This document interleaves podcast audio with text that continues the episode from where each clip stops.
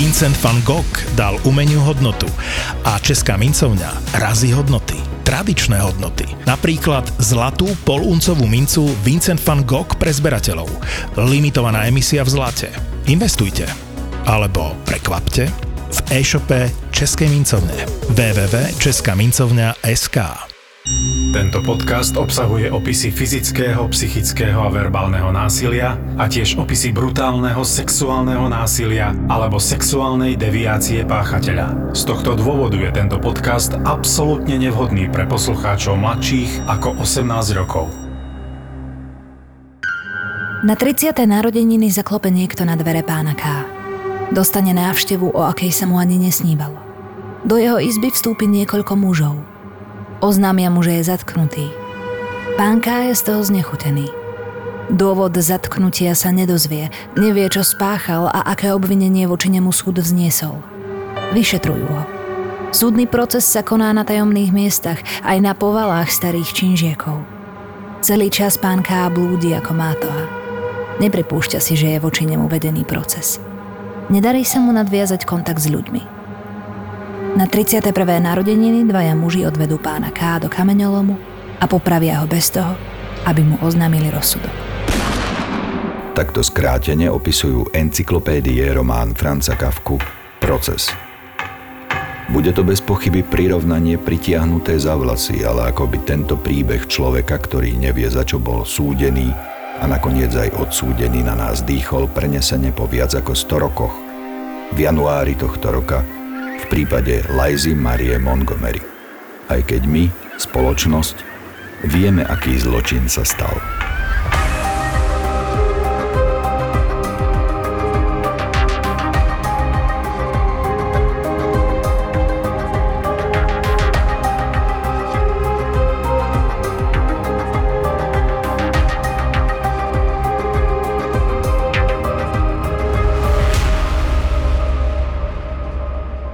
Liza Montgomery sa narodila 27. februára 1968 v meste Melbourne v štáte Kansas v Spojených štátoch amerických. Jej nešťastný osud ju zasiahol i hneď po narodení. Lizina matka totiž počas tehotenstva neúmerne pila a tak sa u nej objavil fetálny alkoholový syndrom. Jej ťažký osud začal ešte pred jej narodením. Ona o, sa narodila s tzv. fetálnym alkoholovým syndrómom. Áno. O, o čo tu ide? To je poškodenie aj centrálneho nervstva a ďalších fyziologických funkcií, najmä konzumom alkoholu matkou v prvom trimestri tehotenstva. Prvý trimester tehotenstva je totiž to rozhodujúci preto, ako sa potom dieťatko vyvíja. Ešte to prvé obdobie, v ktorom ešte žena nemusí vedieť, že je tehotná. Od počatia. relevantného počatia po prvé mesačné krvácanie, ktoré sa nedostaví. A dokonca niekedy ešte také nejaké náznaky toho mesačného krvácania sú. Takže tam, tie, tam tá situácia je tiež oveľa zložitejšia, než by sa na prvý pohľad zdalo. Ale v každom prípade prvý trimester tehotenstva, vtedy sa totiž to vyvíja aj mozog dieťaťa. A tento mozog je samozrejme, alkohol je nervový a mozgový jed. Zaujímalo by ma, že do akej miery mohol tento syndrom uh, ovplyvniť jej život? Je to jedna z premenných. Samozrejme, nie je pravidlom, že deti, ktoré sa narodia s fetálnym alkoholovým syndromom, duševne ochorejú v priebehu ďalšieho života. Tam skôr tá osobnosť je tým postihnutá. Ale aj duševná choroba, keď sú tam ešte ďalšie genetické faktory a ešte ďalšie faktory postnatálne po narodení toho dieťatka a hlavne to prvé obdobie do 5. 6. roku života je dosť rozhodujúce preto, aký človek sa z toho dieťaťa stane. Jej otec bol jedným z ďalších partnerov Lajzinej matky, ktorý sa objavil, niečo s matkou popil a zase sa niekam stratil aby ho vystriedal ďalší a po ňom ďalší nový partner, ktorý sa na chvíľu zdržal a zahral úlohu odčima malého dievčatka. Keď mala Lajza 10 rokov, jeden z odčimov začal malé dievčatko sexuálne zneužívať. Prvý raz ju znásilnil v nedalekom kukuričnom poli. V tom období už mala za sebou skúsenosti aj s opileckým vyčíňaním svojej matky. Vymýšľala tresty pre svoje dve céry, lepila im na ústa pásku a nahé ich vyhadzovala na záhradu. Bila ich. Matka nereagovala na neustále zneužívanie malej Lajzy a jej sestry. Bola ľahostajná aj k tomu, keď ďalší z odčimov začal ponúkať malé dievča na ukojenie svojim kumpánom, výmenou za alkohol. Ani to však nadržaných vagabundov neuspokojilo do síta. Po znásilnení malého dieťaťa ako sexuálnu dohru svojich prasacín dievča ešte zbili. Montgomery asi v detstve prešla fakt, že všeličím, okrem toho, že sa narodila s tým fetálnym alkoholovým syndromom a tým, že ju matka týrala, tak e, ju začal aj sexuálne zneužívať od 10 rokov jeden z tých odčimov. On ju ale zneužíval veľmi brutálne a dokonca aj s celou tou ich opileckou bandou, čiže sa na nej striedalo viacero mužov. Čo myslíš na túto etapu Montgomeryovej detstva? Tak ona vlastne nepozná normálny sociálny vývin ako by sa ľudský jedinec, fyzická osoba, mala v detstve vyvíjať. Ona pozná to, s čím sa od útleho detstva stretáva a na čo má potom aj v priebehu svojej dospelosti spomienky. Čiže ona toto brala ako normu že takto to má byť. To bol jej vzorec správania. To je strašné. Preto je veľmi dobré, keď dieťa vyrastá v sociálne usporiadanej rodine. Otec, rola otca, matka, rola matky, vzťah. A toto všetko to dieťa nasáva priam v detstve. A keď je to tak, ako to má byť, tak je to dobre. Keď to nie je celkom tak, lebo kedy je to celkom tak? Ťažko povedať, ale predsa len tých premených je strašne veľa. Otec, matka, vzťah a teraz škola, priatelia, spoločnosť, v ktorej sa to dieťa pohybuje a tak ďalej a tak ďalej. Toto všetko zohráva rolu a formuje osobnosť toho človeka. Ale tá jeho osobnosť je formovaná na určitej báze. Tá báza je geneticky daná.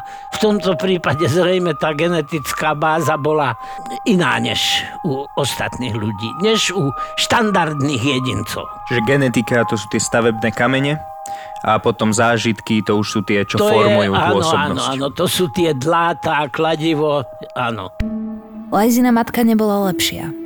Na dome bolo neustále treba niečo opraviť, vymeniť a peniaze na to nemala. Ponúkla preto opravárom za ich služby svoju dceru. Mnohí ochotne prijali. To, že mala za len 15 rokov, ich skôr nadchlo, ako odradilo. To už, keď im ju ponúkala vlastná matka – tam tá matka bola v tejto rodine, to bol strašný človek. Ona, okrem toho, že často striedala partnerov a že tí partnery boli tiež alkoholici, že to bola taká jedna alkoholická banda, takzvaný white trash, uh, americký. Ona tie dievčatá, tú Lízu Montgomeryovú, vlastne neskôr Montgomeryovú s jej sestrou, ona ich bila, vymýšľala im rôzne fyzické uh, tresty, ale často aj také psychické tresty. Uh, napríklad ich vyvierala von, keď bola zima, napadaný sneh, tak ona ich po sprche vyvrela von len tak bez oblečenia aby ich potrestala za neposlušnosť. Je aj toto istý druh sadizmu? No, tá žena, tá, ten človek už zrejme geneticky sú len e, tak ne, nedostatočne rozvinuté, to, čo mu hovoríme, vyššie city, ale toxický účinok alkoholu na vyššie nervstvo, na centrálnu nervovú sústavu samozrejme ovplyvní sociálny vývoj toho človeka a ten človek sa správa takým spôsobom, že je to nám vlastne až napriek mojej profesionalite, je mi to koľkokrát ťažko pochopiteľné. Nemyslím si, že sadizmus je totižto sociosexuálna porucha. E, to, toto nemalo so sexualitou tej ženy nič spoločného. O sadizmus by išlo, ak by ona z toho mala nejaké sexuálne toho, vzruchy. Áno, áno, áno. V tom čase už bola Lajzina staršia sestra Diana preč z domu. V jej prípade zasiahla sociálka a rodine ju odňala. Aj Dianu znásilnil jeden z matkyných dočasných partnerov. Mala vtedy iba 6 rokov. Každopádne zaujímavé na tomto prípade je aj osud, aký sa dostal jej sestre, tej uh, Diane. Ona uh, sa dostala do inej rodiny. Ju si niekto, myslím, adoptoval, tu jej uh, sestru. a ona tiež bola sexuálne zneužívaná, ale teraz už žije usporiadaným životom, pretože tým, že si ju adoptovali, tak sa dostala do usporiadaného rodinného prostredia. Aj toto je dôkaz toho, že osud Montgomeryovej mohol byť úplne inak? Nedá sa to samozrejme presne definovať a presne detailne tak nejak posúdiť. Ale v každom prípade možno predpokladať, že ten genetický základ nebol až taký silný, pretože súrodenci majú podobný genetický základ a u toho súrodenca, teda u tej sestry, sa to vyvíjalo iným smerom práve preto, že tie vonkajšie vplyvy boli úplne iné. Vývoj do psychotického stavu, vývoj do duševnej choroby nie je bežný a nedalo by sa ho považovať za štandardný ani u takto pripravenej Napadol ma termín, ktorý používal profesor Dobrodka, preparovaný. Som pripravený na čosi. No a že sa z toho vyvinul psychotický stav, to nie je samozrejme pravidlom. Myslím si a myslím si, že v súlade s väčšinou psychiatrov, že tá psychóza je viac geneticky ovplyvnená, rozvoj do psychózy, ale za určitých okolností ani tento genetický základ by sa nemusel do psychózy vyvinúť. V tomto prípade ovšem nič tomu, aby sa tá psychóza u nej rozvinula, nebránilo. Ak sú nejaké vonkajšie vplyvy, ktoré môžu pomôcť rozvoju psychózy, tak myslím si, že tu boli všetky. No všetky. Tak. Bez sestry zostala na celé svoje trápenie malá Lajza úplne sama. Hľadala pomoc, kde sa dalo – jej bratranec pracoval na polícii a preto zašla za ním. Všetko mu porozprávala. Neštítila sa ani podrobností, ktoré jej matka a jej oplzlí partnery spôsobili. Hovorila o tom, ako ju odčím s jeho kamarátmi privezujú o radiátor, aby sa nemohla nikam pred nimi skryť. Potom ju jeden po druhom znásilnia a pritom ju s veľkou chuťou bijú. Keď sa chlapi vybijú na malej stvore, chlapsky si ešte raz rozopnú nohavice a na zmlátené dievčatko pripútané o radiátor močia, aby z neho zmili svoje spermie. To všetko malá Lajza porozprávala svojmu bratrancovi policajtovi. Bratranec však neurobil preto, aby ju ochránil.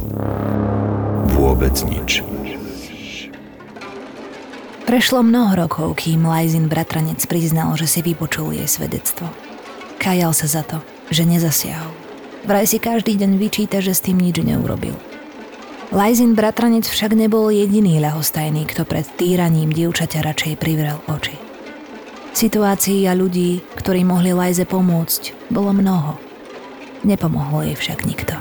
Je to často tak, že proste sa v ich okolí, v okolí obetí takéhoto násilia nenájde fakt nikto, kto by im pomohol? No často určite nie. Ale ako vidíš, stáva sa. V tomto prípade sa to stalo. Ťažko povedať, či ešte nejaké iné takéto prípady sa e, v histórii ľudstva odohrali, ale skôr áno ako nie. Myslel som, že či to nie je niečo, čo by sa dalo takto vyčítať medzi riadkami takéto pravidlo z e, tvojej praxe. Nie. Nie. Nie. Väčšinou našťastie niekto pomôže, áno? No, musí mať na to nejaké predpoklady vo svojej osobnosti, musí mať na to nejaké možnosti, ale takéto volanie o pomoc, ako tam v tom prípade bolo, ten príbuzný, ak sa nemýlim, bol policajt. Áno. Čiže on mal tú možnosť, ktorú absolútne nevyužil, úplne ľahostajne a bezohľadne si povedal, čo sa ja do toho budem starať. Myslíš si, že to bol tak, že mal strach z tej rodiny alebo Nie, ja si, skôr, ja si skôr myslím, že jeho genetická výbava tiež nebola e, najfajnovejšia. Bol to príslušník tej rodiny. A v tej rodine nebolo zvykom, že by sa takéto veci riešili nejako razantne a s takými emóciami, tento prípad v každom z nás vzbudil búrku emócií. Vo mne moj, moja psychiatrická a medicínska podstata a ešte aj súdno-znalecká sa vzbúrila, keď som toto počul. Tam sa dialo toľko protizákonností. Ja som prežil väčšinu svojho života v totalitnom režime Ale takéto niečo si neviem ani predstaviť. Takéto veci sa nediali. Keď Lajza dovršila 18 rokov, rodina a ďalší z odčimov ju prinútili, aby sa vydala za nevlastného brata. Jej nový manžel nebol o nič lepší ako všetci tí, ktorí ju len znásilňovali a bili. Často si to nakrúcal na video. Predvádzal sa, ako ju pritom bil, ponižoval a užíval si to často. Preto sa za necelých 5 rokov Lajze narodili 4 deti. Bola v podstate permanentne tehotná. Bitky, znásilňovanie, ponižovanie a brutalita okolia spojená s nevšímavosťou bez ochoty pomôcť sa čoskoro prejavili a Lajza začala čeliť vážnym psychickým problémom. Jej násilnícky manžel sa s ňou rozviedol a matka Lajza stratila kontakt so svojimi štyrmi deťmi. Už onedlho sa však opäť vydala. Nový manžel sa volal Kevin Montgomery – Absencia kontaktu s deťmi z predchádzajúceho vzťahu ju poháňala k tomu, aby znovu otehotnela. Viackrát navštívila lekára s tým, že čaká dieťa. Tešila sa z toho. Za každým bol však výsledok negatívny. Napriek príznakom Lajza tehotná nebola. Išlo o tzv. falošnú graviditu. Čím horšie boli výsledky tehotenských testov, tým viac sa Lajza sústreďovala na to, aby mohla mať dieťa, ktoré jej tentokrát už nevezmu. V tomto manželstve začali sa prejavovať psychické problémy. Ona už nemohla mať deti, ona podstúpila tú sterilizáciu e, po tom štvrtom, teda synovi. Ona ale chcela strašne mať dieťa aj s týmto Kevinom Montgomerym a viackrát sa u nej prejavila falošná gravidita. Prosím ťa, čo to je falošná gravidita? Základom falošnej gravidity je bludné presvedčenie o tom, že som gravidná. Ale z toho môže vzniknúť poruchy menštruácie alebo vynechanie mesačného cyklu a dokonca sa môže začať tvoriť mlieko. Býva to najčastejšie ako súčasť bludovej poruchy. Starší termín paranoja. Tam tie diagnózy, ktoré boli stanovené u tejto osoby, nechcem sa do toho veľmi detailne vrtať, pretože som ju nevyšetroval. Hovorilo sa tam o bipolárnej poruche. Mne osobne toto najviac by na bludovú poruchu poukazovalo, i keď u nej nedošlo k tomu, čomu hovoríme u neliečenej schizofrénie rozpad osobnosti. Od narodenia mala Lajza rada psov. Dokonca si aj nejakých chovala a chodila s nimi na výstavy. Obľúbila si ratlíkov. Jedného dňa narazila na internetovú skupinu Ratter Chatter, klabetenie o ratlíkoch. Kvôli utajeniu si Liza dala v skupine meno Darlene Fisher – Liza Montgomery alias Darlene Fisher si už čoskoro padla do nôty s mladou 23-ročnou Bobby Joe Stinnett. Bobby Joe bola zo Skidmore v štáte Missouri, asi 280 km od Lizy. Skidmore je maličké mesto. Žije tam len 250 obyvateľov, ktorí sa venujú poľnohospodárstvu. Len jedna cesta tá hlavná, ktorá pretína mesto, je vyasfaltovaná. Ostatné cesty k domom sú len utlačený prach a hlina. Bobby sa len nedávno vydala a s manželom čakala prvé dieťa, čo skoro sa malo narodiť. Liza sa jej zdôverila, že je tehotná tiež. Bolo to v období, kedy u Lizy odznelo falošné tehotenstvo, ale ona sa nechcela zmieriť s tým, že opäť nebude matkou. Liza a Bobby Joe sa spriatelili. Napokon sa dohodli, že si Liza príde k Bobby Joe pre nové šteniatko. Ráno 16. decembra 2004 nasadla Darlene Fisher, v skutočnosti Liza Montgomery, do auta a cestovala 280 km za Bobby Joe, ktorá bola v 8. mesiaci tehotenstva. Keď jej mladá Bobby Joe otvorila, okamžite ju vtlačila do domu. Vytiahla zvláštnu neónovo-ružovú šnúru a omotala ju šokovanej Bobby Joe okolo krku. Mocne šnúru zatiahla a počkala, kým budúca matka omdlie – potom ju položila na zem a vybrala si z tašky kuchynský nôž. Pred príchodom za Bobby Joe si Liza na internete našla odborné populárne články o tzv. cisárskom reze, pri ktorom sa deti vyberú z brucha matky, ak vzniknú komplikácie pri pôrode, alebo ak je potrebný predčasný pôrod. Bobby Joe ešte žila, keď ju začala Liza rezať. Otvorila jej celé brucho a potom rozrezala aj maternicu a z nej vybrala ešte nedonosené dieťa. Nepoužila žiadne anestetikum a nesnažila sa ani zastaviť spontánne krvácanie matky.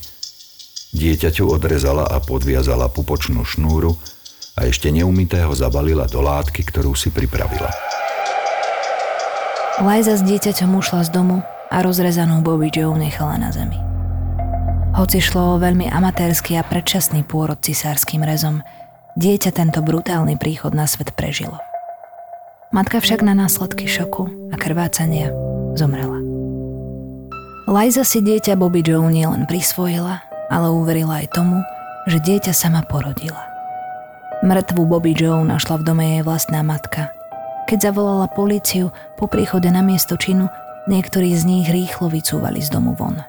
Podľa neskoršieho popisu videli niečo príšerné. Vypovedali, že telo Bobby Joe vyzeralo ako by jej doslova vybuchlo brucho. Niektorí z policajtov sú dodnes nálezu traumatizovaní a podstupujú terapiu.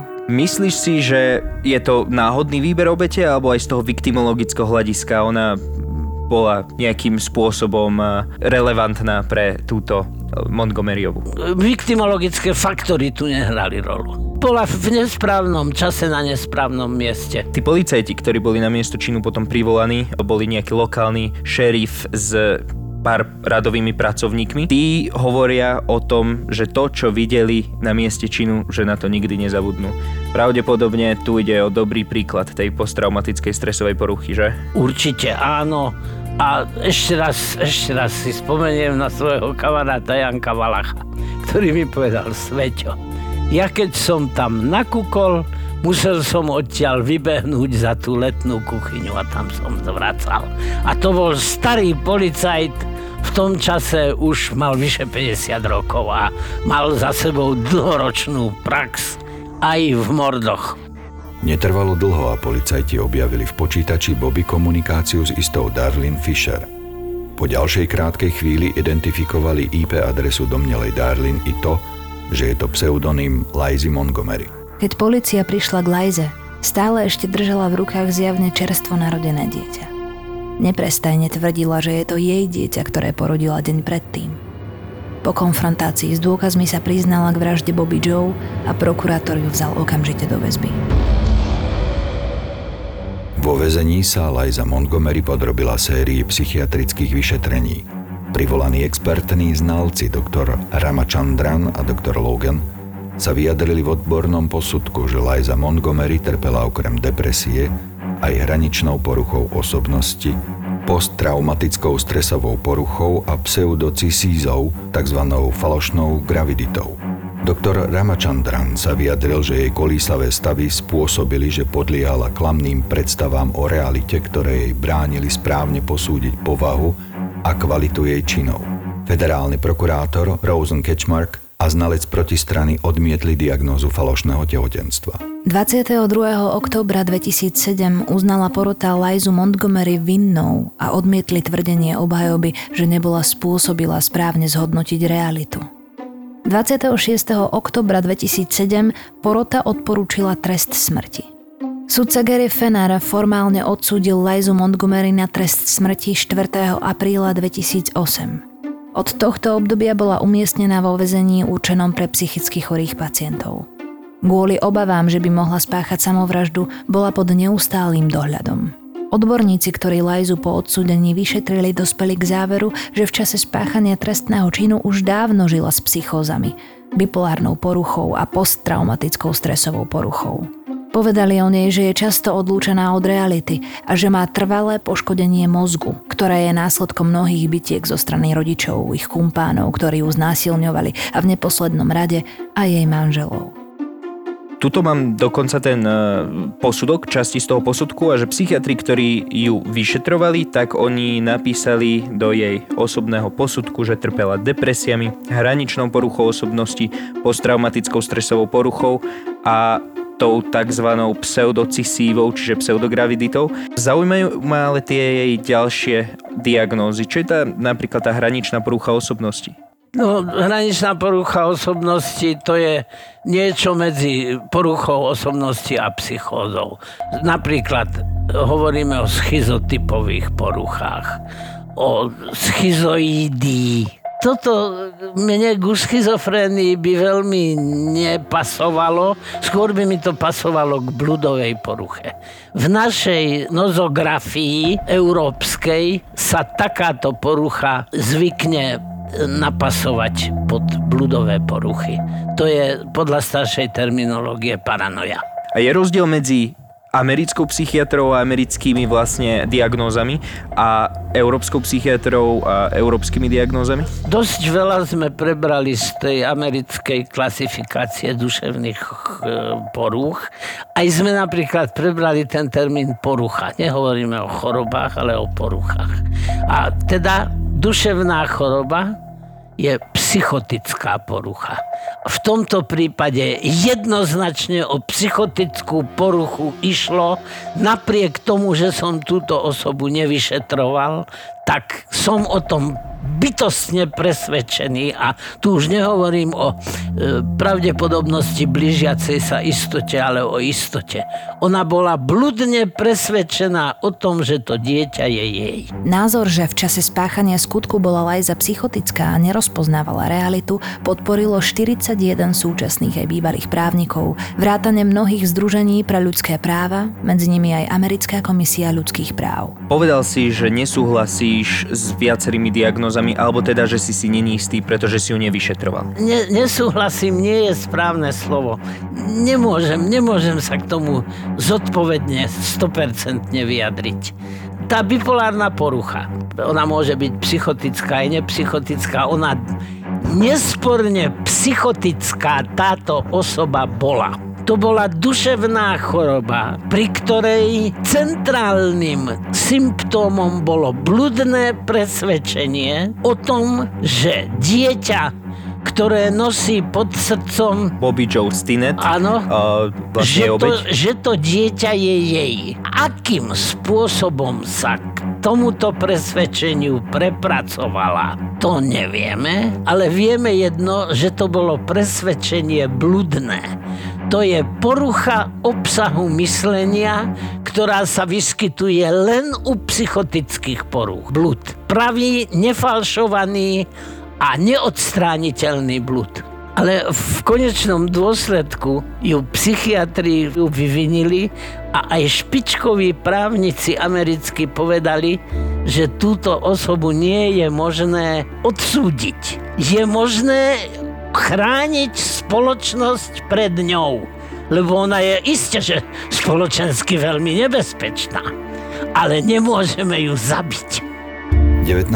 marca 2012 Najvyšší súd zamietol žiadosť o preskúmanie procesu a následne bola Liza Montgomery premiestnená do Federálneho zdravotníckého centra v Carswell vo Fort Worth v Texase, kde mala zotrvať až do dňa svojej popravy.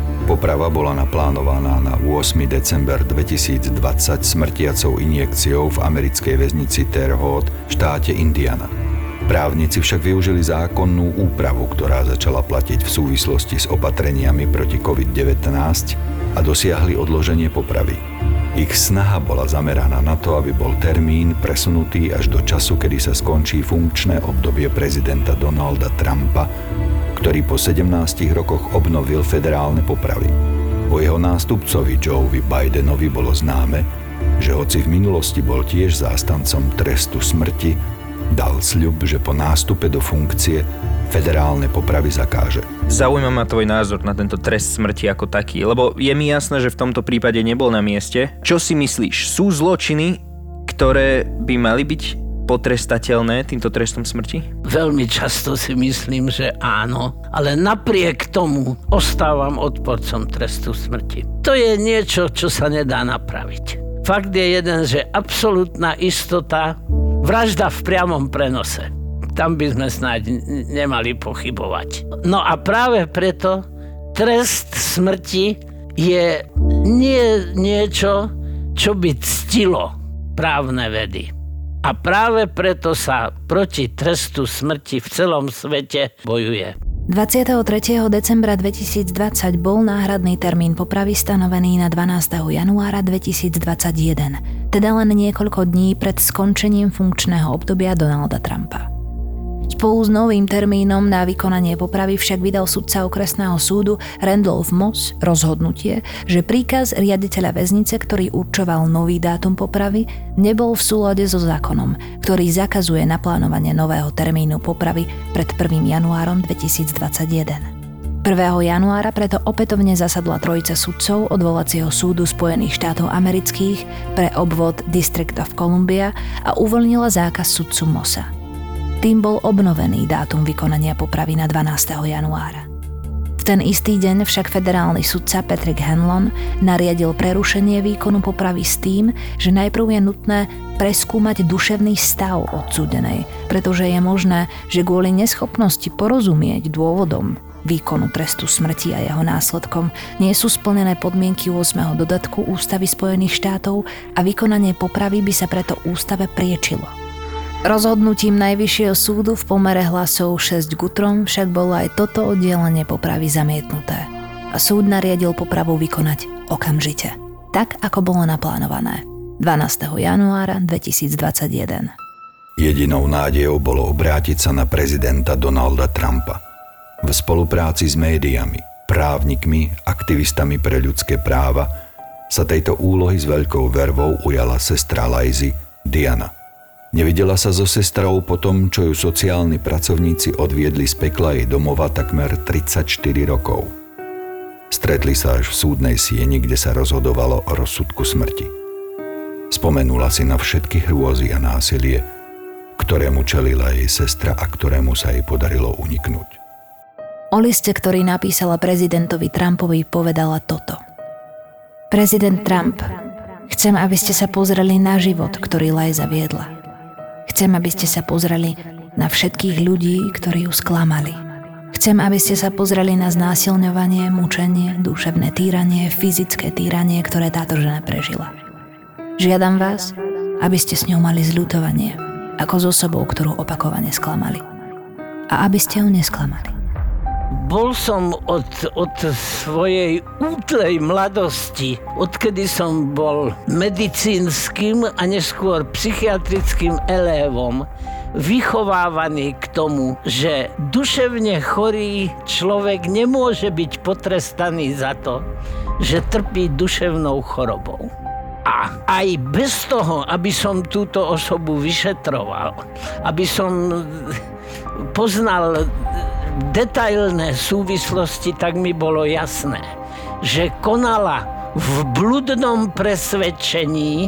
Bludné presvedčenie je psychotický symptóm akým spôsobom došlo k tomuto bludnému, nevyvratnému presvedčeniu, to si netrúfam hodnotiť a neviem, či niektorý psychiatr by si toto trúfol. Ale v každom prípade toto jej presvedčenie spôsobilo vymiznutie jej schopnosti rozpoznať protiprávnosť a spoločenskú nebezpečnosť svojho konania. Ovládacie schopnosti tým pádom už sú samozrejme tiež dotknuté, pretože keď ja som bludne presvedčený o čom si, tak konám podľa tohoto svojho bludného presvedčenia.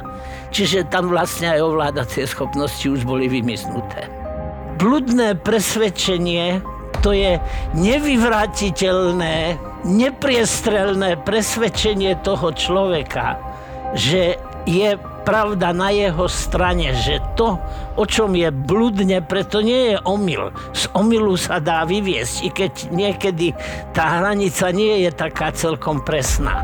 Ale blud to je psychotický príznak a popraviť človeka, pretože je duševne chorý, to sa prieči môjmu psychiatrickému, lekárskému, aj nakoniec musím samozrejme mať aj právnické vzdelanie, i keď v tejto oblasti som v podstate laik, ale ako súdny znalec musím mať určité penzum právnického vzdelania. Proste urobili niečo a urobili to zo dňa na deň.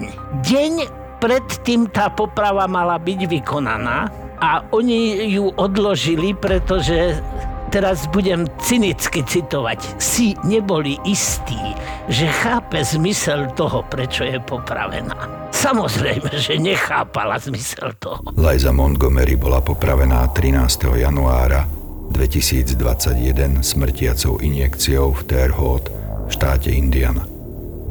Na otázku, či chce ešte niečo na záver povedať, odpovedala nie. Ráno o jednej hodine 31.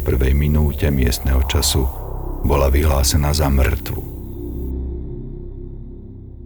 Dievčatku, ktoré násilne vybrala z tela jej matky, sa darí dobre. Vychovávajú jej otec. Bizarný príbeh pána K. z Kavkovho románu Proces sa zdá byť taký neuveriteľný, až ho považujeme takmer za metaforický. Príbeh Lizy Montgomery je možno za vlasy pritiahnutou, ale paralelou k osudu človeka, ktorý podstúpil toľko bitky, ústrkov a násilia, že počase už nedokázal ani sám rozlíšiť, čo je zločin. A rovnako sa zdá, že nikdy nemohol pochopiť ani trest, ktorý ho za to stihol od spoločnosti, ktorá ho nedokázala ochrániť.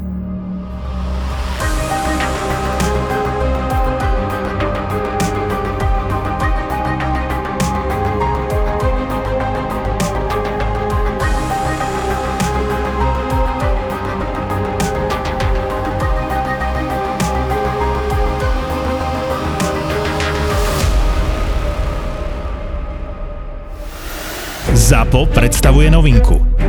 Po úspechu prvého slovenského True Crime podcastu Vražedné psyché sme sa rozhodli prísť s ďalším a tu je krátka ukážka.